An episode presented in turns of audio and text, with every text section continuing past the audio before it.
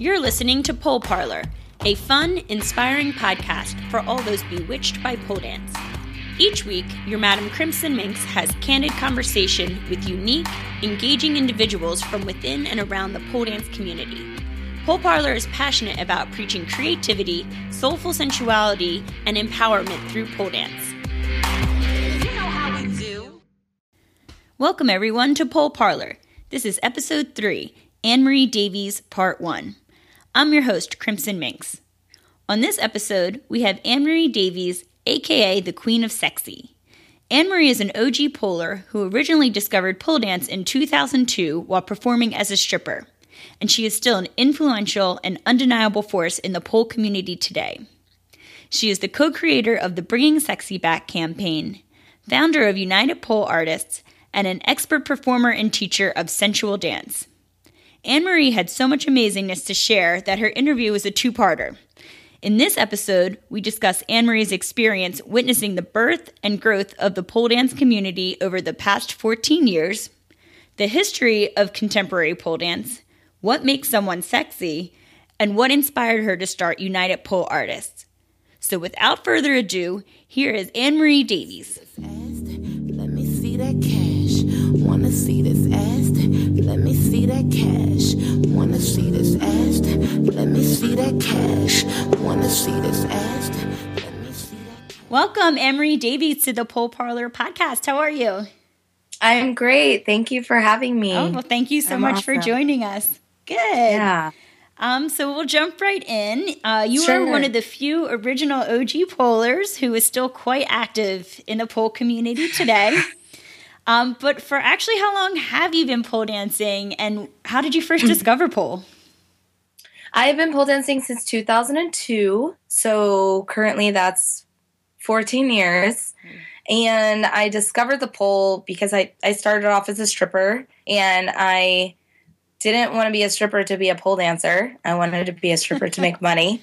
And then, um, you know, I saw what the girls did on the pole. And because I have a background in gymnastics, cheerleading, and dance, I thought, oh, that'll be, you know, that'll be a nice new thing for me to do and try. And so I started poling because I was a stripper first. Oh, the, and were there um, studios around in 2002, or not really? You kind of just did. Did you Not teach yourself? here in LA. Oh, definitely. Definitely teaching myself. Yes. For Okay. many years. For five and a half years. I was self taught. Oh wow! And this was in Los Angeles. Yes. Okay. Yes. When all did- around. When did pole studios start to open? When did you see that happen? 2006 ish, seven, right around there.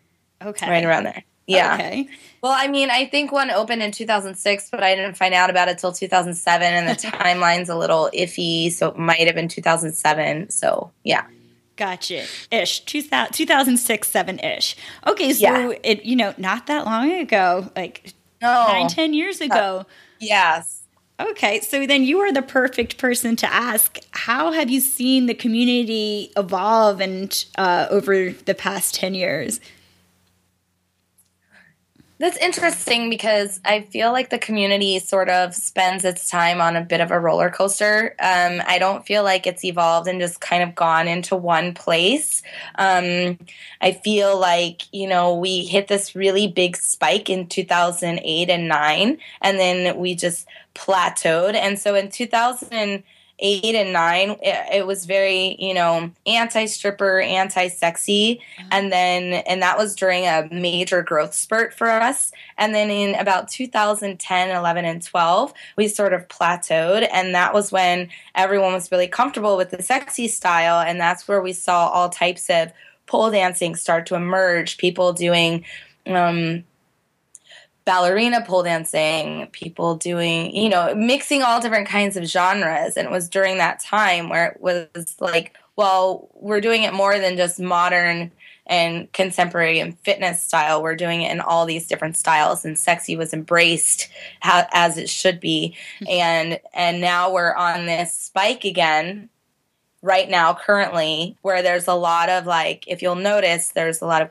craziness kind of changes and sort of um, like this exchange of power in a way. Uh, and it's interesting that it's coming at, during this spike of growth that we're seeing. So I feel like it just keeps evolving. It's not really evolved into one thing, it just keeps evolving and growing. And so, are you referencing kind of that um, struggle between the pole fitness and pole dance sexiness? Is that what you're speaking to? Yes. Okay. And um, also different brands, especially pole fitness organizations, there seems to be some interesting things happening there. Okay. Something I can't talk about. Okay. Well, yeah, I'm sure we'll all you'll hear about that soon. yeah, time. Um, yeah, and obviously because of your background, you're a big advocate of keeping sexy in pole dance. And um, mm-hmm. I actually heard you in an inter- interview once say that you don't think that the discussion should be around how do we keep sexy in pole dance, but instead how do we incorporate pole fitness into pole dance. And um, I really enjoyed that. And I don't know if you remember that, but it was a moment of brilliance. And well, I say a lot of things. um, I liked it, but it uh, it uh, came from you were telling an anecdote about um, how pole dance originated um, with a pole and a tent. Do you want to share that story with us? Sure, sure. I mean, so the particular type of pole dancing that we're di- discussing and that we all practice is pole dancing on a metal pole. Mm-hmm. So, because a lot of there's a lot of comments. Well, we pole derives from Chinese pole and pole derives from Mallakhamb. It's like, but we're not doing it on that apparatus. Those apparatuses are all very different. So, back in the day, after the hoochie coochie dancers were at their peak they carnivals started to pop up around the country. And one of the draws at the carnivals was to have girls dancing in these tents where the tents were like specifically so if you go to a carnival you go into a tent that's specifically for one thing right one of them is the freak tent one of them is maybe the animal petting zoo tent and the other one is where the sexy girls dance tent and that's also where they used to have signs outside of the tents that say sexy girls, girls, girls, girls. And that's why strip clubs oh. kind of did that for a very long time because they wanted everyone to know the girls are in here, they're in here because they knew that's where the money, the most money was to be made. And so these tents had to be held up with poles in the center of them, as carnival tents do. Mm-hmm. And the stage was in the center of the tent and the audience was around the tent. And the girls would dance and they would tend to hold on to the pole because it was there. Because um, it, i think it was a comfort thing and i think just they thought well it's here i might as well use it. And the pole actually used to be called a snorting pole. Because when the girls would grind on the pole all of the men in the audience would snort like pigs. Like that was their way of what? saying we're enjoying this we're enjoying this. So they would all go you know like yeah. and snort like so they called the pole a snorting pole which is yeah. So when when the tents back in like i think the carnivals back in the 70s were kind of eh, you know dying down. In the late 70s is where you saw some of the first strip clubs pop up and they modeled the strip clubs after the tents most strip clubs you go into these days have the pole and the stage in the middle of the room. A lot of them. Yes. And it's kind of modeled off of that old style. I had never heard that. I, I heard you tell a brief snippet of that, but I never heard the whole thing. That's so interesting. Yeah, it's actually really hard information to find, believe it or not. It took me a long time to find that information, but I found it. It's in a book. I forget which one. I can find out because I need to read it again. So yeah, no, I could if yeah. if you want to send me that information, I'll I'll put it Definitely. in the show notes after because that sounds Definitely. like something I'm sure a lot of us would like to read more about. Um, yeah. so obviously, um, you you stand for keeping sexy and pole dance. I know I already mentioned that, but um, just to it coincides, I actually crowdsourced the, uh, the Pole Parlor Facebook group for questions to ask you during today's interview. Oh, yeah. Nice. And um, someone had a great question, which was sure. In your eyes, what is it that makes a dancer sexy? Mm, that's really interesting. I answered that in a recent interview. I believe what makes anyone sexy is confidence. Um, I mean, sexy can mean a bunch of different things to people. It can be technically easy to be sexy based on your look or your overall image, but the confidence that you exude is really where sexy, I believe, comes from. So, spending your time wielding that power uh, on stage, wielding that confidence. And when I say power, I, I'm talking in the sense of the power of understanding how free you are when you're that confident and that sexy. Um, so it all kind of starts to go hand in hand. The confidence exudes the sexiness, which creates the power, which creates more confidence. So it's like this circle of sexy, confident power that happens. And um, for me, that's what makes people the most sexy and what how you can use sexiness to your advantage the most is by sending a message without your words that I am powerful because I am free to do what I want with my body and I don't care what anyone thinks. So, yes. And you and you have the nickname the Queen of Sexy, so you know what the hell you're talking about. Thanks. Well, you better if you call yourself the queen of anything, you yes. better know what you're talking about. Yeah. yeah. And um so um, you've been dancing now for quite some time, for seven, yes. 17 14 years, 14 years, 14. and math difficult. Yeah. But yes, and so um, I know. and so you, at, at, what point, for those who don't know, Anne Marie um, started the United Pole Artists, which is a major association in the in the pole community, and I would love to hear more about that um, sure. When when did you start it? What inspired you to start it? What were your intentions when starting it? Yeah, yeah.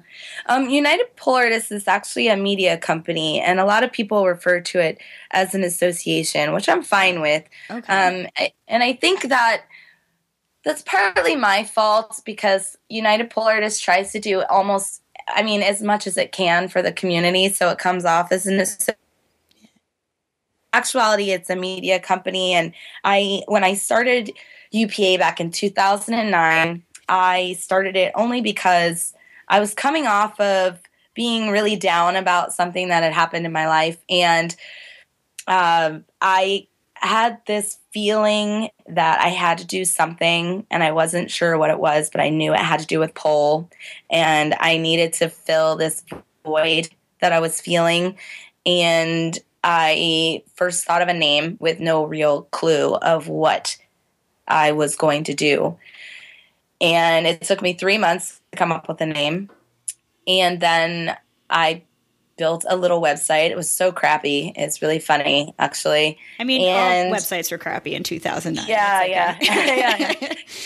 And I just thought, well, to me, pole dancing is such a beautiful art, and not enough people understand what it is that we do or understand the people that do it. So maybe I should inform the masses and the public of what it is that we do. That way, if someone wants to know more about pole dancing, they have a site um, where they can find information. And so I just kind of stuck with that and just kept running with it. And every other day I would wake up with a new idea and a new idea. And that's when I came up with the idea of making videos and filming, interviewing people. And that was right back when YouTube was first starting to get big.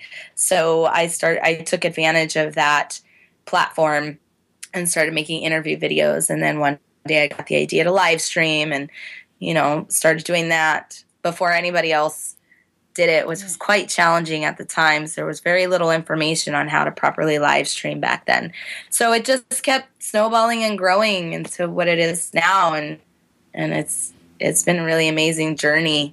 And what and so um, so what is it now? So for those who aren't familiar, if you went to UPA, like why would we go to the website? Is it we can access classes, we can access interviews, um, what else?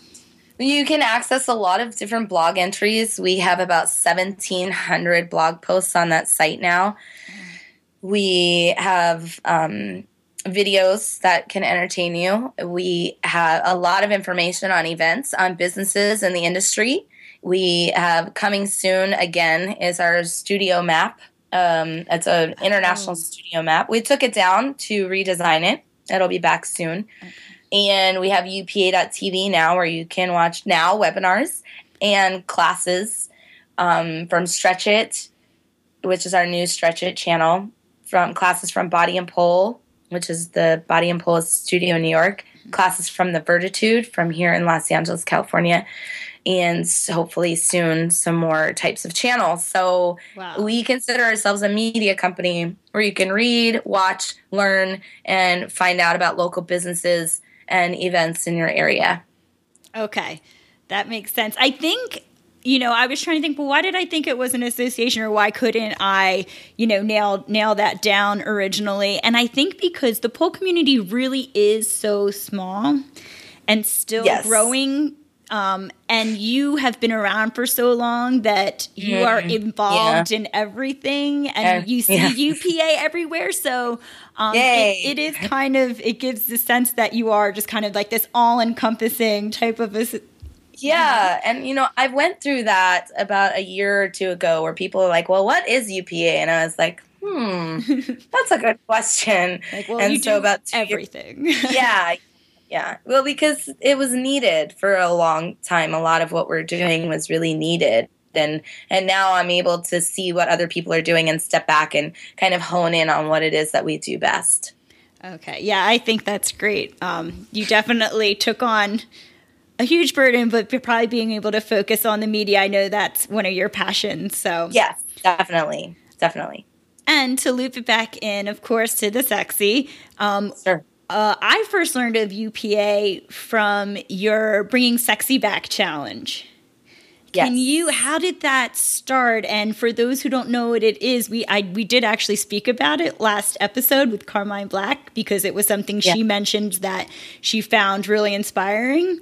Um, yes. So, can you mm. just tell us the history of that? And for those who don't know, yes. give us an overview. Mm. Yes.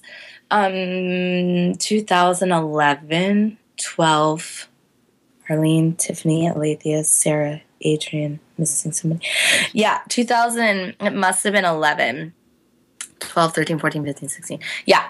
So I was with Alethea having a conversation with her at Jumbo's Clown Room one night. Which is, for and those who don't know, Jumbo's Clown Room is like a yeah. go go strip club here in Los Angeles. Yes.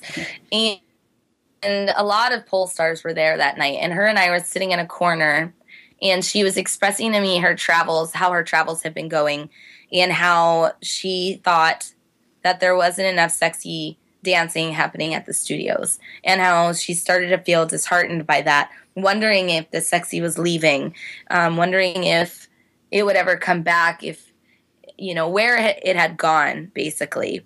And we talked about that at length together that night and i asked her would you mind if i wrote th- something about this one day? And she's like oh sure of course.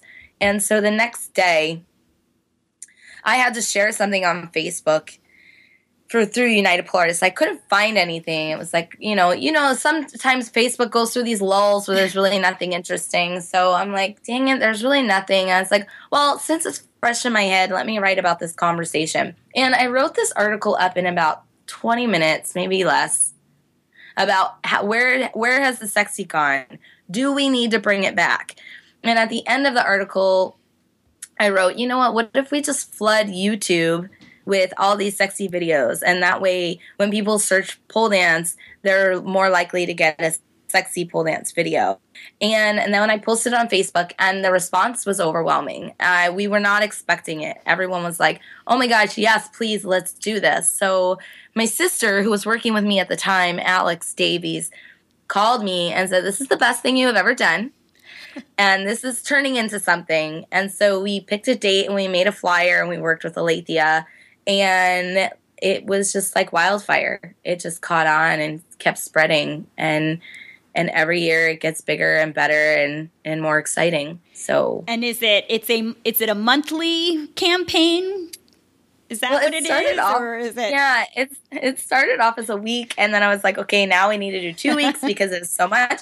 And now we treat it officially as a two week campaign, but technically it goes on almost the whole month of July. Right after the weekend, the Monday just after Fourth of July is when it officially starts, and it pretty much runs into August. So it happens almost all summer, kind of Okay. like half the summer. Yeah. And so Yeah. essentially, you are encouraging people to post sexy pole dance videos and to use the hashtag um, bringing sexy back whatever year. So this Yeah, year, we we use hashtag sexy back because we wanted to keep it short. So sexy, Oh, Sexy back Back. 2016, and then we also use unite with sexy to kind of coincide with our other hashtags and our name.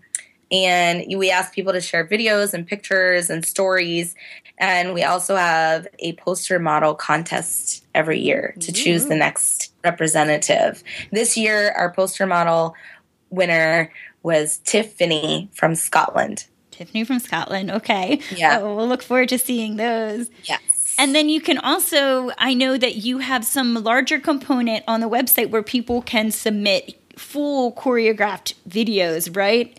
Um, and I don't know Yeah. if it's just for the Bring Sexy Back or if you do it every month, there's a different theme, but Oh, yes, we do have a video challenge every month. Yes, which reminds me, I gotta get on that.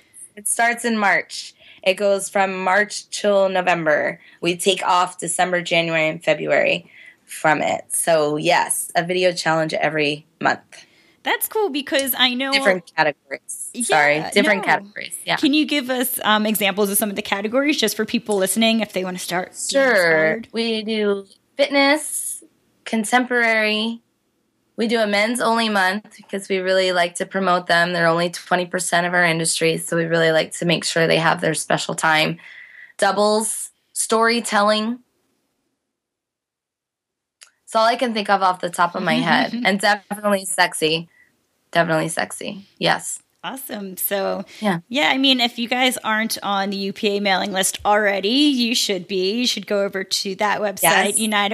unitedpoleartist.com, and get on Yes. the newsletter list because she you will send out email reminders because a lot of times people want an excuse to do some type of performance and to put some Yeah. effort into something but for an end like oh i get to post it this full routine in this um, certain with these certain guidelines storytelling oh okay i can get Yeah. this costume do this so i just think it encourages I, I like it because it encourages creativity and it doesn't people don't have to depend on necessarily partaking in like a larger um, production Yeah. if they don't want to but it still encourages people to put their own creativity out there and explore Yes. And it's also, you know, it's a way for them to be able to gain more recognition for their work. And we've noticed and and not only that, they repost, hey, vote for me. So it's it's a circular motion of helping each other. We're giving you the platform. A lot of people are gonna come to this and you help us out by posting that people should vote for you. So it's like you're helping us, we're helping you, everyone's happy. And I try to do that as much as I can yeah through my work. Yeah. And that's good because also I, I know you said earlier that you one of your objectives with UPA was to be informative for people outside of the community. Mm-hmm. And with this initiative, people posting to their own personal social media accounts or sites, that's a way to kind of get exposure for a community out there.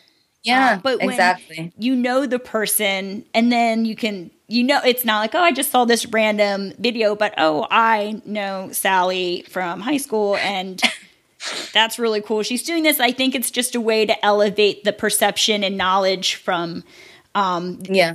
the the outside yeah, who don't know Yeah. about you know pole Yeah. so Yeah. That is an uphill battle. yes uh but, but one that one that we're winning. One that we're winning. And that wraps up part one of my interview with Anne Marie Davies. We'll continue on next week in part two when we chat more about the challenge of changing the public perception of pole dance, her experience as a teacher, and educating people about pole dance through her upcoming documentary, Fistful of Steel. In the meantime, head on over to the blog at poleparlor.com to check out my post podcast interview with Anne Marie, where she shares some of her favorite music, photos, pole dance video, and more. Thank you for listening to the Pole Parlor podcast. Want more? Visit poleparlor.com for show notes and to link to the Facebook group where you can connect with other poloholics and continue the conversation. Listen to past episodes and subscribe to new episodes on the website, YouTube, iTunes, Stitcher, or SoundCloud. Lots of love, babes. Thanks for listening.